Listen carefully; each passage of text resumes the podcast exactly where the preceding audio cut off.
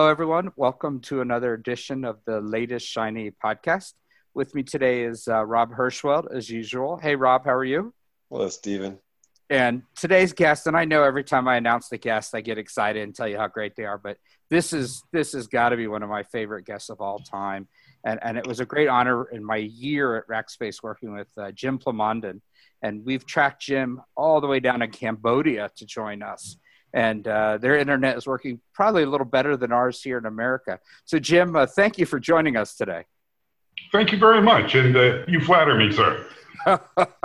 so, Jim, before we kick in, why don't you uh, do quickly? I know that might be a little difficult. Just a quick overview of um, your role in basically creating the whole concept of developer evangelism and platforms with APIs, and uh, give people a little history, and then we'll start digging into some of the amazing things that uh, we all take for granted right now that you came up with?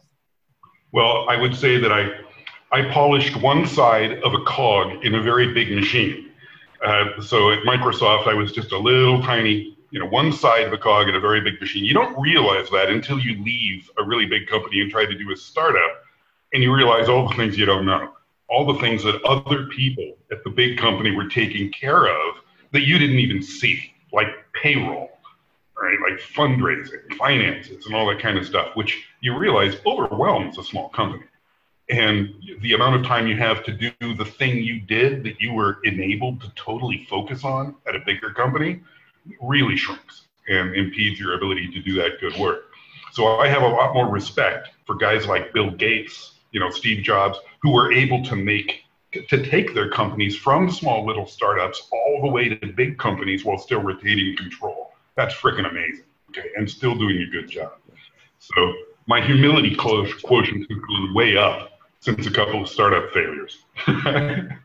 so as to APIs and so forth, I I was a Mac developer. Uh, I, I, got into development with a Macintosh back in the phone book edition of Inside Mac days. Before you could even buy a Mac, you could buy this uh, manual that was printed on really thin paper that had all the APIs. It looked like a phone book.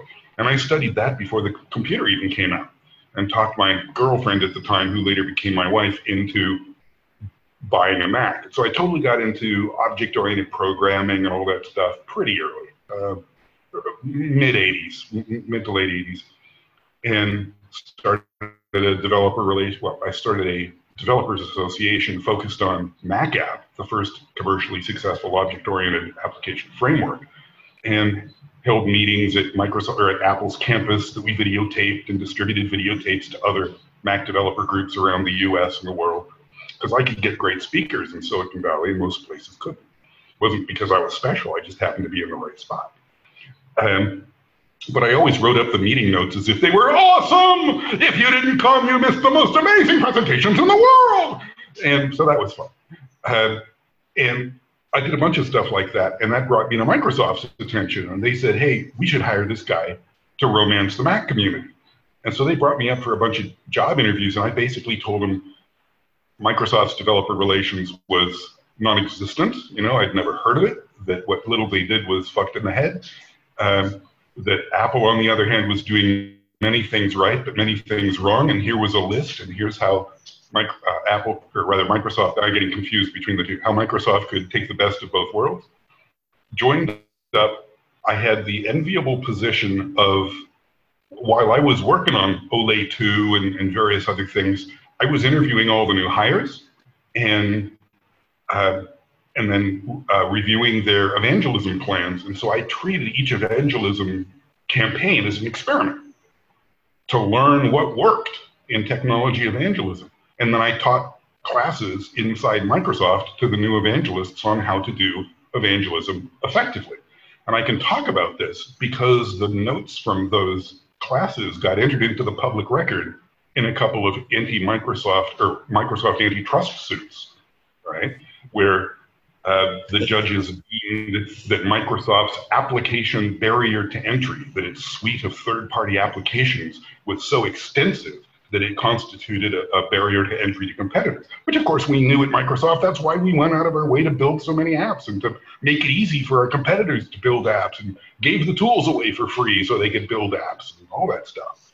But but I think uh, Jim, the name. I'm sorry, I'm boring you to death here. So No, I was just- No, this is I- no, I was- this is great. I was going to say, I mean, you, the Plamondon files, or are they the Plamondon papers that they're referred to? I mean, well, they got referred to once as the Plamondon files.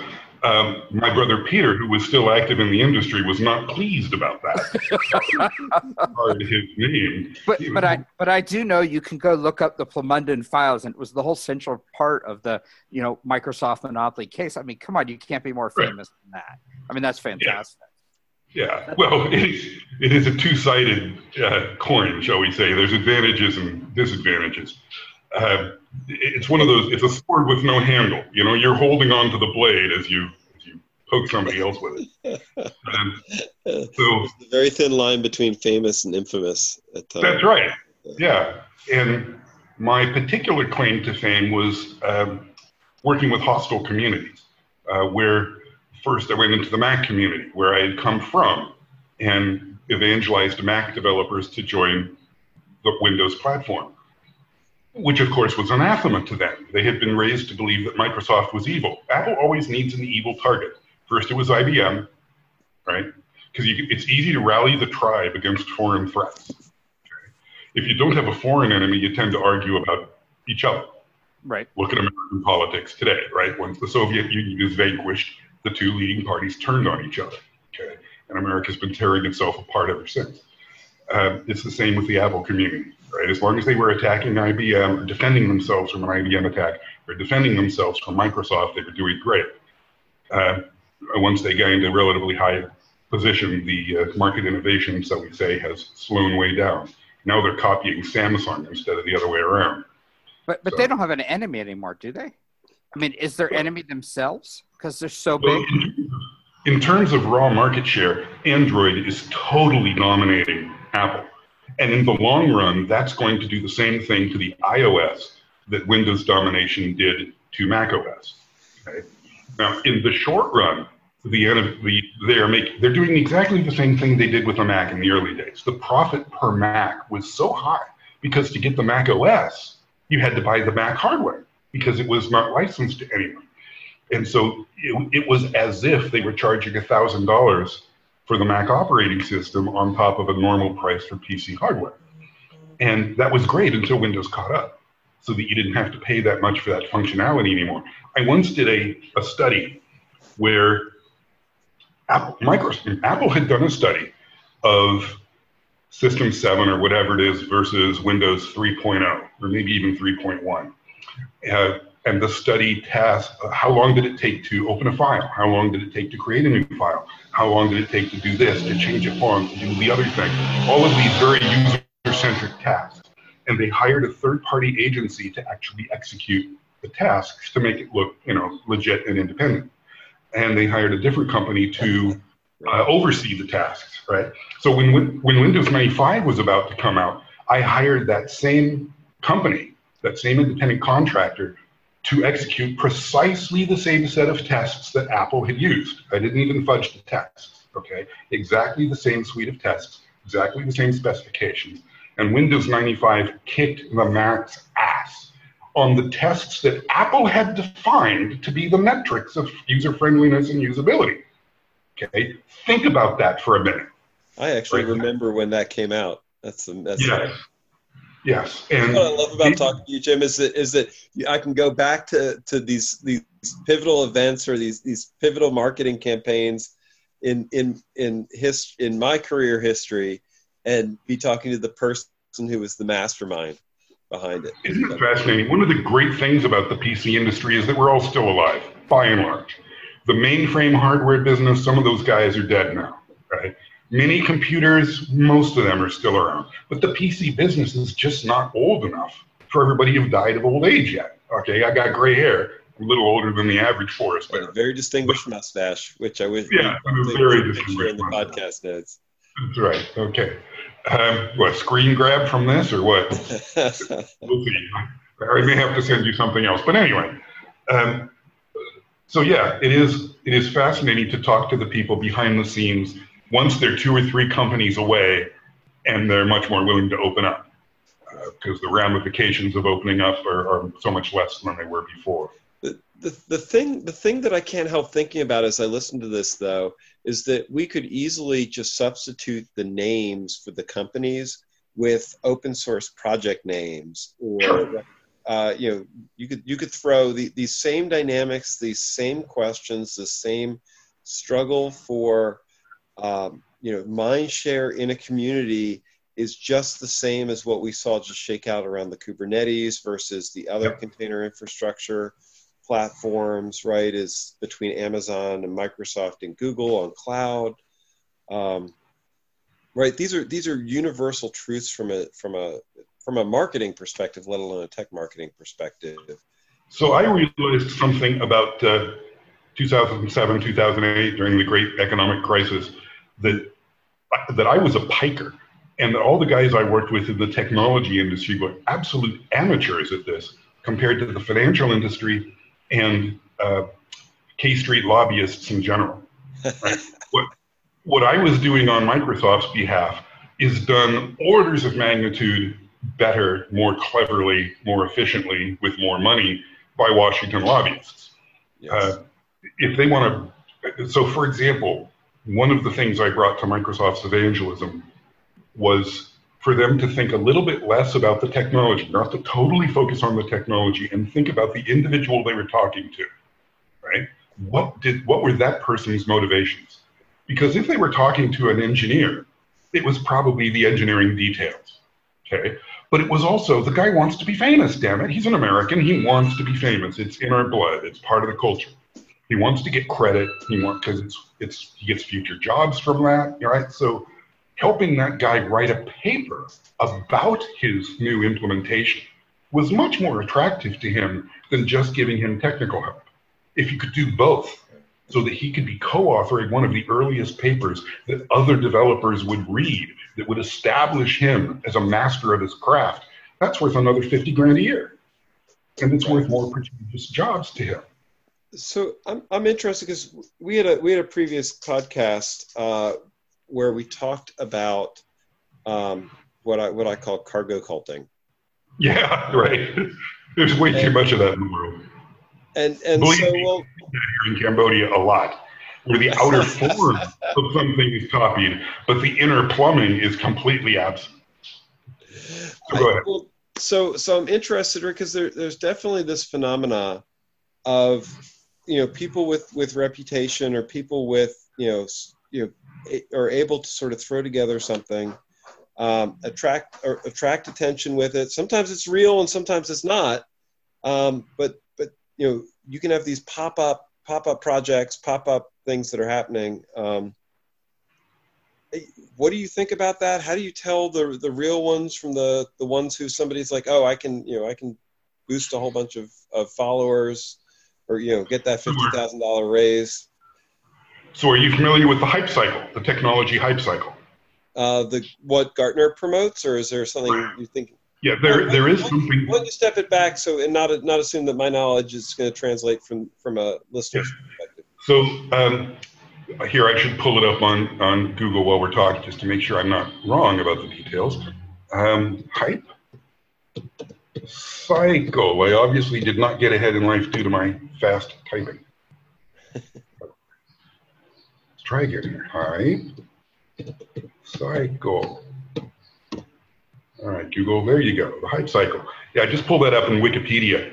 And the idea is that there's a technological trigger. I'm like reading this right off of uh, Wikipedia here. There's a technological trigger where some technological change enables new thing, some new thing. Okay. And that gets hyped beyond all imagination because like half a dozen startup companies are formed based on the existence of this technology trigger, and they all got to raise money. And to raise money, you have to be able to say that although the market for this is small now, it's going to be huge later. And so you inflate everyone's expectations beyond all reason. And since the technology is so new, nobody really understands it. Nobody can refute any of your claims. All of the different companies, startup companies that were based on this, haven't proven anything yet. And so there's this huge hype surrounding this new potential. But eventually, reality kicks in. Eventually, you've got to have electronics, you've got to have software. It has to perform, has to meet certain uh, service level agreements or, or performance standards or cost trigger something. And so then you get the trough of disillusionment where, oh, AI is bullshit.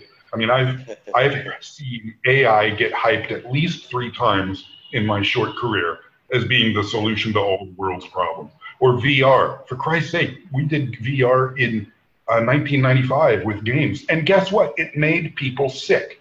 Not all of them, but some percentage. It throws off their depth perception. All you need is one crash, one car crash from a kid who just, or a driver who just quit playing some VR game. He sues the VR company. He wins a bunch of money.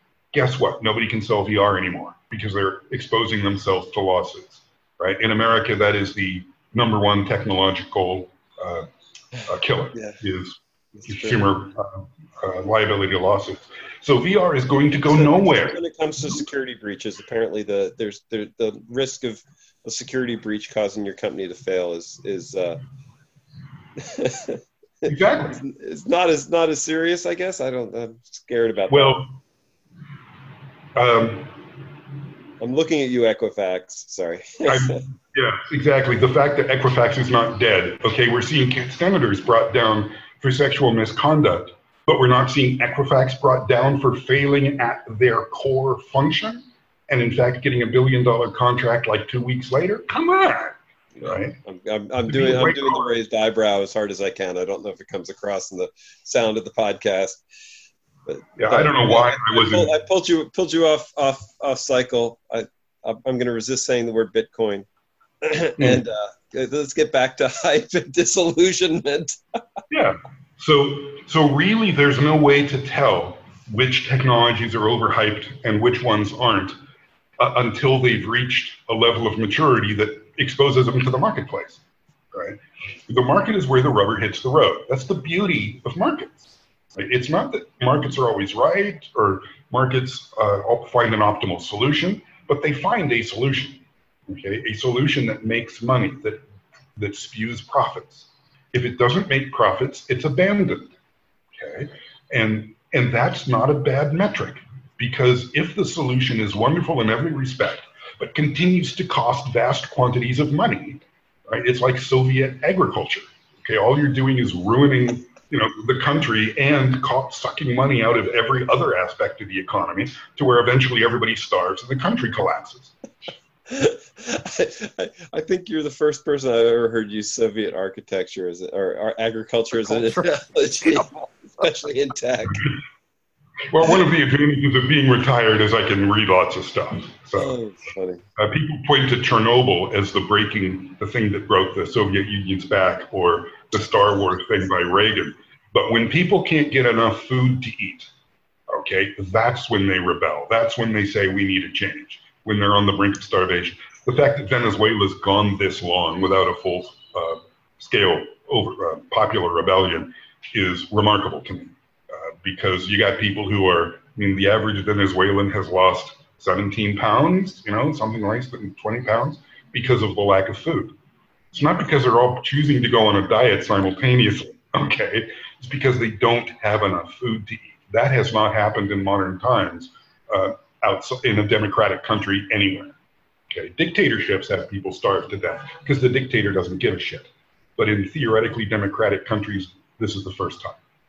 So, so Jim, I'm going to take us in a new direction, and and okay, you know, because you come from, hole, so because fair. you come from uh, pure open, you know, come from the evil world of Microsoft as an open source person. It's still shocking to me that Microsoft is actually very pro open source compared to other companies, but tell me your thinking on open source. I mean, the early days, you know, you were at Microsoft, and I don't want to say you guys were against Linux, but you competed against Linux and you did interesting things to fight it. But has your opinion on open source changed? Do you, do you still, is it different than the proprietary world? I'm curious your thinking. There's a bunch now. of stuff. Open source is fascinating. Okay, open source is fascinating. It is not a surprise to me that open source succeeded first and best in the server world right? Because the server world is uh, not exposed to consumer pressure in any way. And so much server software up until recently has been one off. right? You, you write a lot of stuff and, and it's running something, it's, it's really specialized stuff. Amazon Web Services changed that, okay? And guess what? They're a proprietary thing that's closed source and, and so on. Um, and I remember this when I was at Rackspace, I had this debate with another evangelist where he was saying Amazon Web Services is the API standard, it's the de facto standard, the battle is over. And I was, you know, like, have fiduciary responsibility to say, no, it's not. No, it's not. OpenStack and open source still have a chance. Totally not true. Amazon Web Services was so far ahead of the competition in installed base, developer awareness, tool support, breadth of API, and it was accelerating its gains. But I was required to say, no, it's not. OpenStack, you know, is the coming thing. It's it's you know destined for number two. What you're seeing is the last corpse, rest of a dying corpse. You have you have just defined cargo cult for me in a very satisfying way. But oh yeah, going. yes, open source Go, open source. Go ahead. All right. So, from Microsoft's perspective, open source is what all of your defeated, failed competitors band together to do once they realize their individual APIs are never going to win. Okay? Because in most API ecosystem competitions, there is a dominant winner.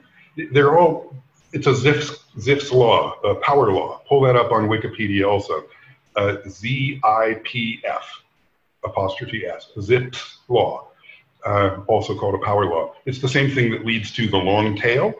Okay. Mm-hmm. The key point is that if you rank everybody by market share or revenue or whatever, the number one platform has X dollars. The number two platform has X over two dollars. The number three platform has X over three dollars. The number four and so on down the road, right? It's a very it, the, the, steepness of the curve varies. Maybe it's two x, three x, four x, but the steepness of the curve. That's why there's only there's only room for three or four competitors. That's right. That's right. Everybody else talks about the niche they're in, but that's that's just because the door hasn't shut on them completely yet. Okay, the door is closing. The, the wall is coming. They're just trying to find some niche. Um, uh, what's an example? BlackBerry still exists in some form somewhere. There is some niche of people for whom BlackBerry is still the operating system they prefer. It hasn't been a contender. It's the chance of it becoming number one anywhere or you know, globally is zero.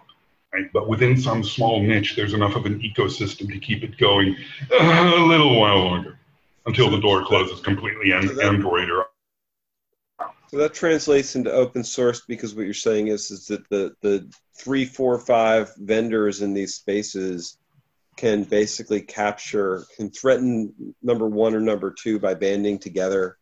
Use it with Correct. pressure. Okay. Right. The other thing to recognize is that it's a time buying strategy. Okay. So IBM eventually realized it had no server strategy think how amazing that is for IBM, the big iron enterprise software company, to have no cloud services strategy, right? If there was anybody who should have been jumping into that with both feet as soon as Amazon released uh, S3, its first cloud service, it would have been Amazon, uh, IBM. And there were probably individual engineers at IBM who were saying, this, this Amazon Web Services thing, this is going to fucking kill us if we don't jump on it right now in 2007 right? Yeah, I, I, I was in I was in conversations like that, and what they what the conversation usually went with was, don't worry about that. This is an engineer, classic engineer. The quality, performance, reliability, X whatever thing engineer cares about is so crappy, so below par with Amazon that it will not be a threat to us. Mm-hmm. Um, that is, the Amazon thing was so low compared to the IBM solution that the Amazon stuff was not a threat. Is that what you meant? Right. Yeah, we actually did a podcast about that. The post Gartner one we did about um, disruptive, yeah. uh, where where things started at very low barriers, very low entry, don't appear to threaten the incumbents, and right. then basically eat their lunch um, from the bottom up. Classic Clayton Christensen innovator's dilemma. Classic. Yeah, that's exactly right. Um, yeah. So, well, you know, I read Clayton Christensen stuff when it first came out in the mid 90s, and there was some stuff by uh, Brian Arthur on increasing returns to path dependence. And again, Microsoft was being sued for antitrust problems, right? And so we had to say, no, there's no such thing as increasing returns to path dependency. That's absolutely not true.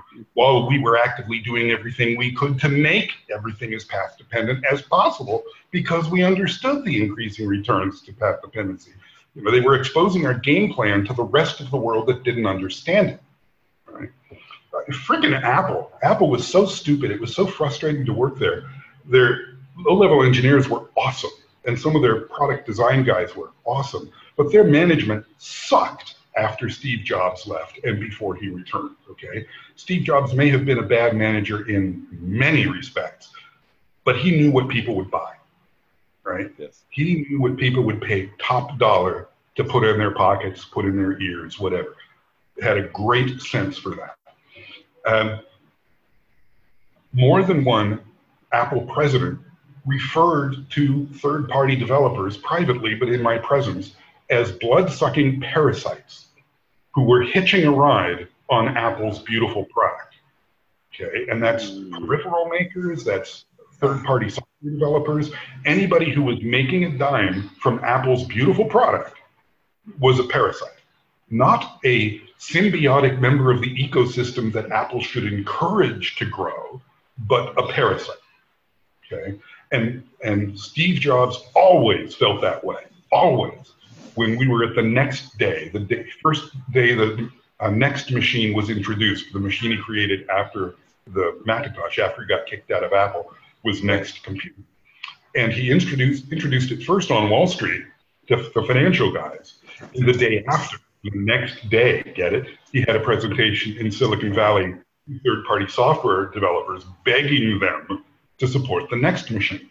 And the software was awesome. It was object. It was developed in uh, Objective C, right? Dynamic language. It had uh, all these kits that you could use. It wasn't just APIs. It was object-oriented stuff that was really easy to leverage. We were all slavering at the mouth. And then he said, "Oh, by the way, you don't have to worry about product distribution.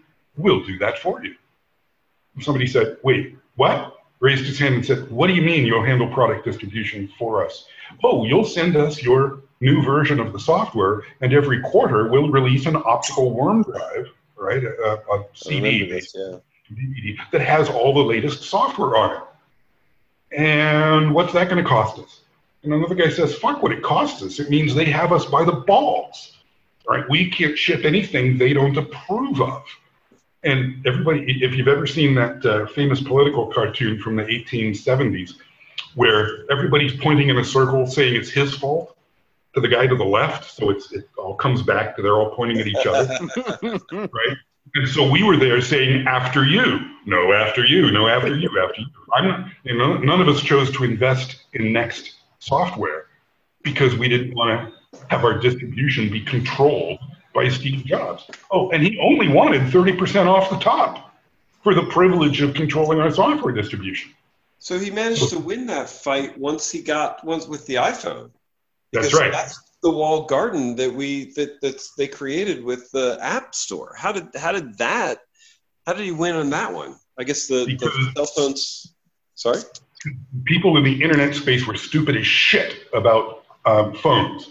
They were resistant to the idea of exploiting the native features of a given phone, right? there were a bunch of internet-based APIs proposed to uh, access the native features of an API so that they you could write an app that was an internet-based app using internet-based standards, HTML5, all that kind of stuff that would reach down into the phone and deal with its motion sensor, its speakers, its microphone, all the things that are built into the phone and are exposed by its native API. Remember, that's what Apple originally proposed software developers do for the, for the iPhone was write internet-based apps. The idea of writing native apps was deprecated initially, and developers beat them into doing it because the internet-based apps did not reach down into the specifics of the phone properly. And once Apple realized this, they started doing in the open source meetings what I did when I was a Microsoft guy at the open source standards meeting, which is say no to everything, say it requires more time to study, drag my feet, delay, delay, delay, delay. You're right? evil. Since, it's the practical thing to do because you just slow the open source standard until you can come out with a proprietary thing that's equivalent or better.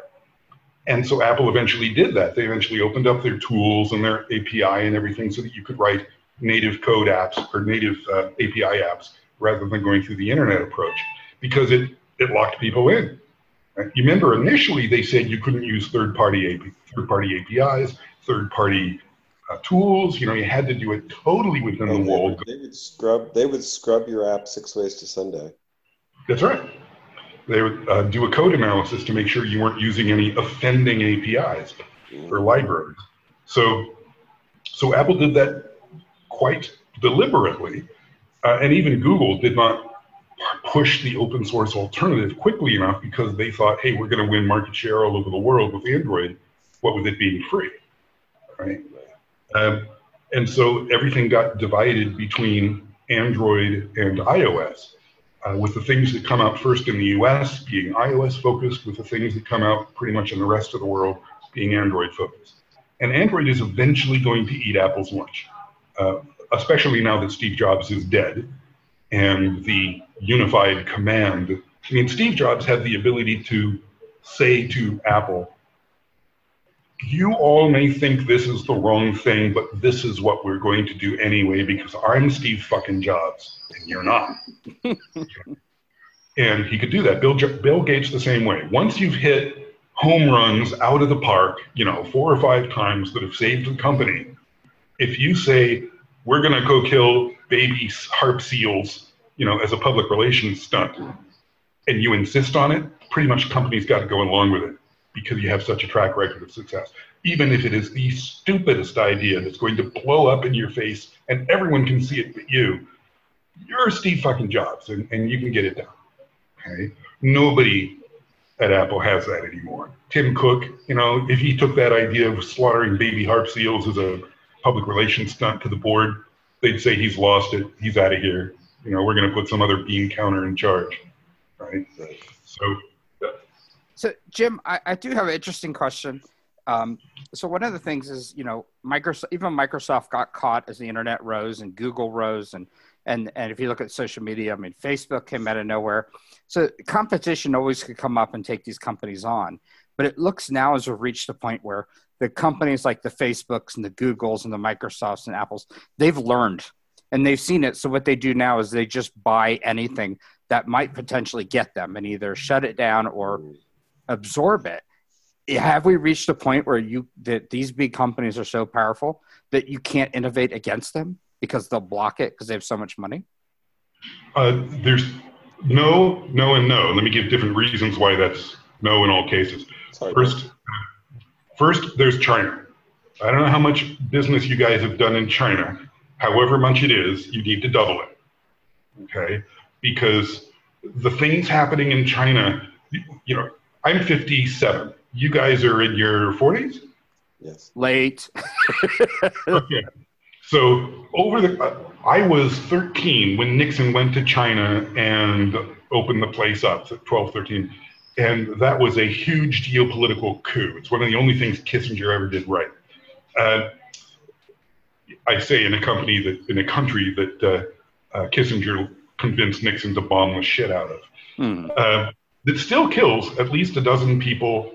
Well, actually, it's dropped a little bit. Half a dozen people every month here in From Cambodia bombs. are killed by unexploded, previously unexploded bombs and landmines. Imagine if a dozen people were being killed every month in the United States. And he scaled that up for the vast disparity in population, it would be more like 50 or 60, right? Uh, and that, that's just what happens in the background, right? Um, it's like lightning strikes or something, you know. Anyway, so uh, China. So China is not, having been raised in an, in an environment where my parents would tell me, finish your plate because there are people char- starving in China. You should be grateful for the fact that you have food on your plate because you know half the people in China are starving. That was true then. 30 million people died during the Great Leap Forward from starvation. Uh, but now it is a rich and prosperous and innovative company or country rather. I always get company and country confused because you know that's where my loyalties go. Um, you may not be able to innovate politically in China, but the deal they made after Tiananmen Square was make all the money you want, right? Be an entrepreneur. Don't think about politics. Don't think about the environment. Don't think about being an activist. Make money. Find a way to make money. And so they are innovative sons of bitches in China, and they have every reason to be. And their market is so huge that they don't give a shit about expanding outside of China most of the time. They got a billion people in their market. That's three times the United States. That's bigger than the United States and Europe put together. Okay, so the developed world hardly has a billion people in it altogether. So they don't give a shit about exporting, generally speaking, until they have come to dominate the Chinese market. And once they come to dominate the Chinese market and figure out marketing, they're going to put Apple and those other guys to shame. Well, Alibaba is a great example, right? I mean, yeah. Alibaba, I think they made twenty or thirty billion dollars in one day a few weeks ago, yeah. just as a one day sale. And Amazon on like Black Monday made three billion. So they're already ten times bigger. They have a cloud coming, but that's right. So they're coming after Amazon, but I don't think we see that. Exactly, exactly. My point is that in the West, we get all tied up about what Donald Trump is doing and Putin is doing and and Amazon is doing and Apple is doing. And meanwhile, in China, you can't see my hand gestures here, but in China, I'm pointing off stage. The, the, the shit is hitting the fan as far as the West is concerned, and you're not even aware of it. But but it's you can't go into China. I mean, it's very difficult to go into China and try to compete as a non-Chinese company. I agree, but to ignore China, to pay no attention to what is happening there, is complete suicide over the course of the next 10 years. Not necessarily the last 10 years. The last 10 or 20 years, you could essentially ignore China and survive just fine. Google did, mm-hmm. right? Google's not really hurting for the consequence of it. But when the Chinese competitor that the absence of Google enabled starts spreading outside of China, it'll take over all of the third world, all of the rest of the world before right. the developed world figures this out like air conditioners. Here's a great ah. example air conditioners, okay? The West makes great air conditioners for big frickin' houses because that's what the West has. Great big frickin' houses, five bedroom homes with parlors and, and dens and whatever, okay? Uh, the Chinese specialize in making little tiny, super efficient air conditioners for one room. One room. If that's what people can afford. They can't afford the electricity to run the air conditioner to heat a great big house. And they don't have a great big house. They have one room, or they have a bunch of rooms and they only want to cool the bedroom so they can sleep. Well, once you've really optimized the shit out of air conditioners that can cool one room, it's really easy to scale those up to larger size.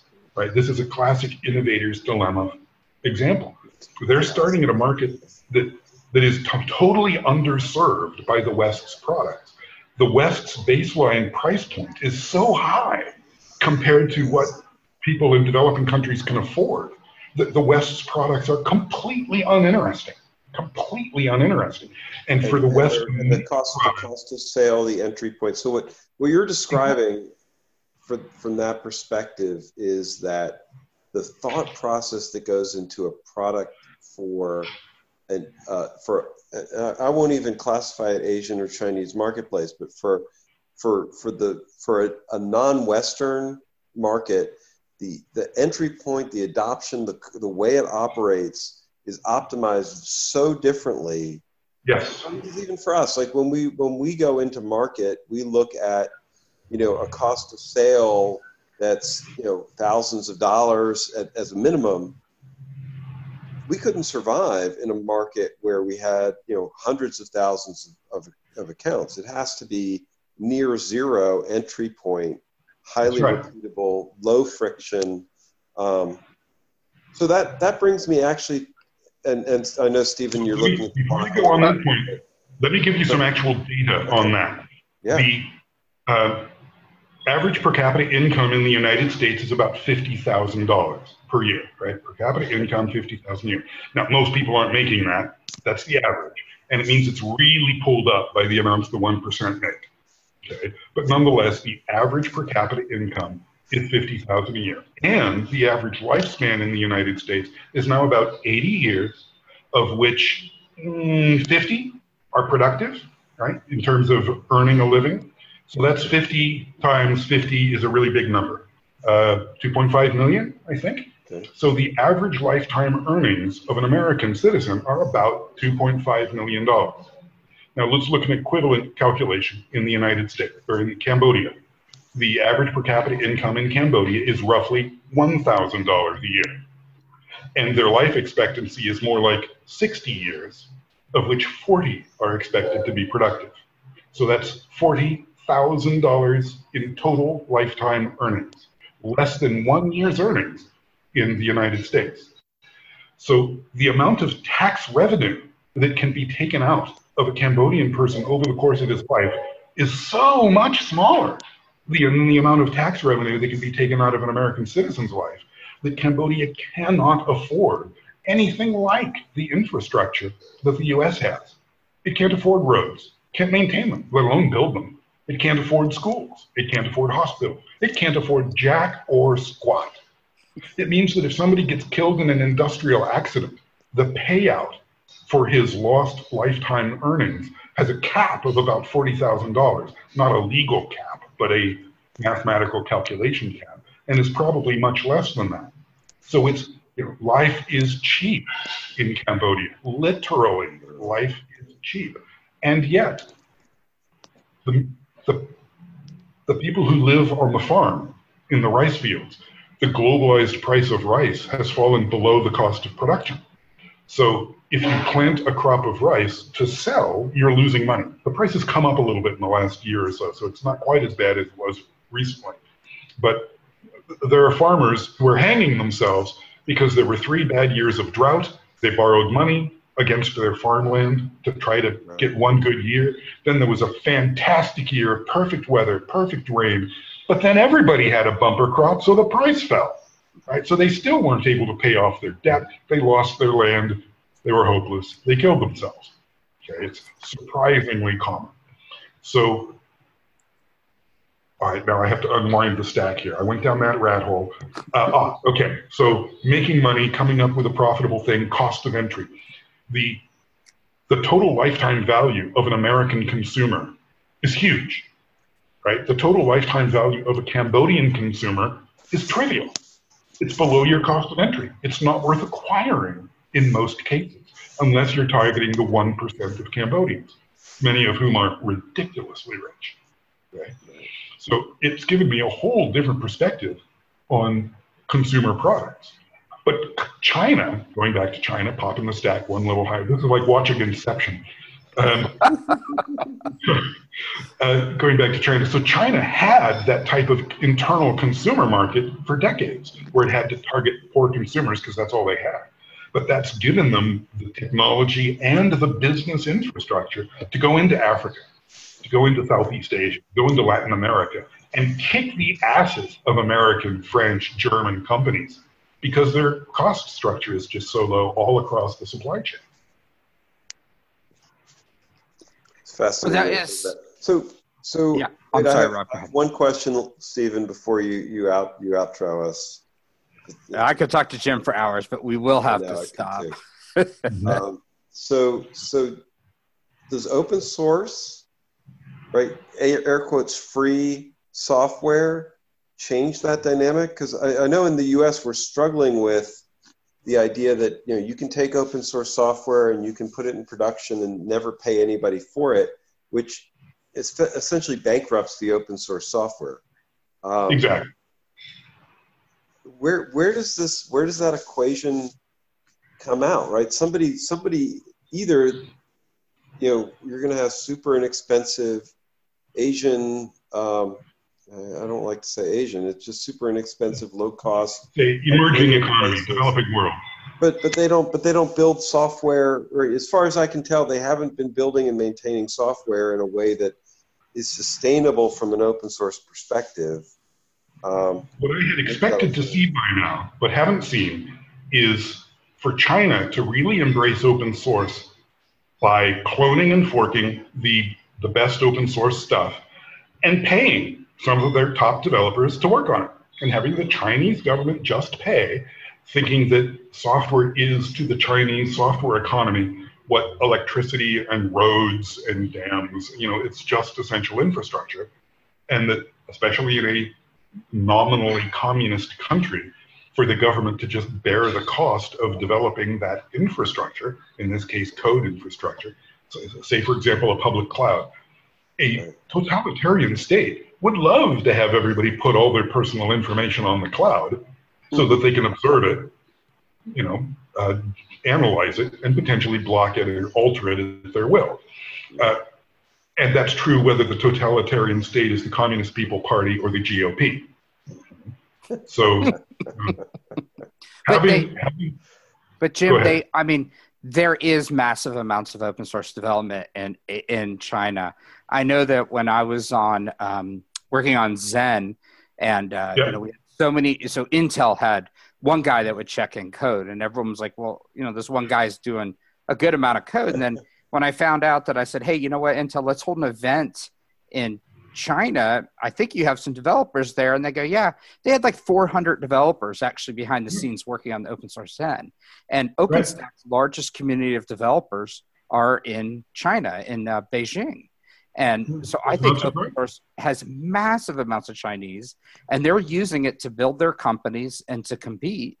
And, right. and they're taking advantage of big companies here in America that don't quite get what they're doing by handing everything into open source because they're yeah. desperate at position three, four, and five, like we talked about earlier, to compete.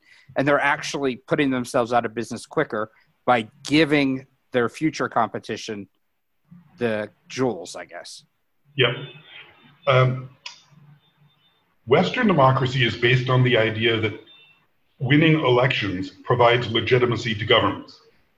Asian governments are on a completely different system. They have what they call the uh, uh, economic, legitimate, economic legitimacy.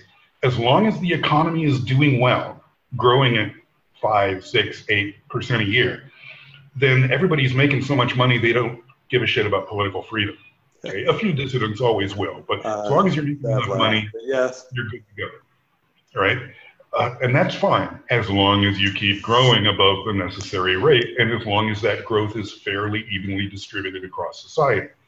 But as soon as there are big pockets that aren't participating in the growth anymore, you see that legitimacy called away. American Midwest. right? So you know, there are many lessons to be learned for the West by experiencing Asian culture for a while, for living in Asia for a while. It really changes your perspective, and I highly recommend it. So, so that eh, they used to say that you know, I remember ten years ago, you want your children to know how to speak Chinese, and that kind of went away. So, what you're telling me is, my ten and eleven year old do need to go learn Chinese, and I bet they get them. Absolutely.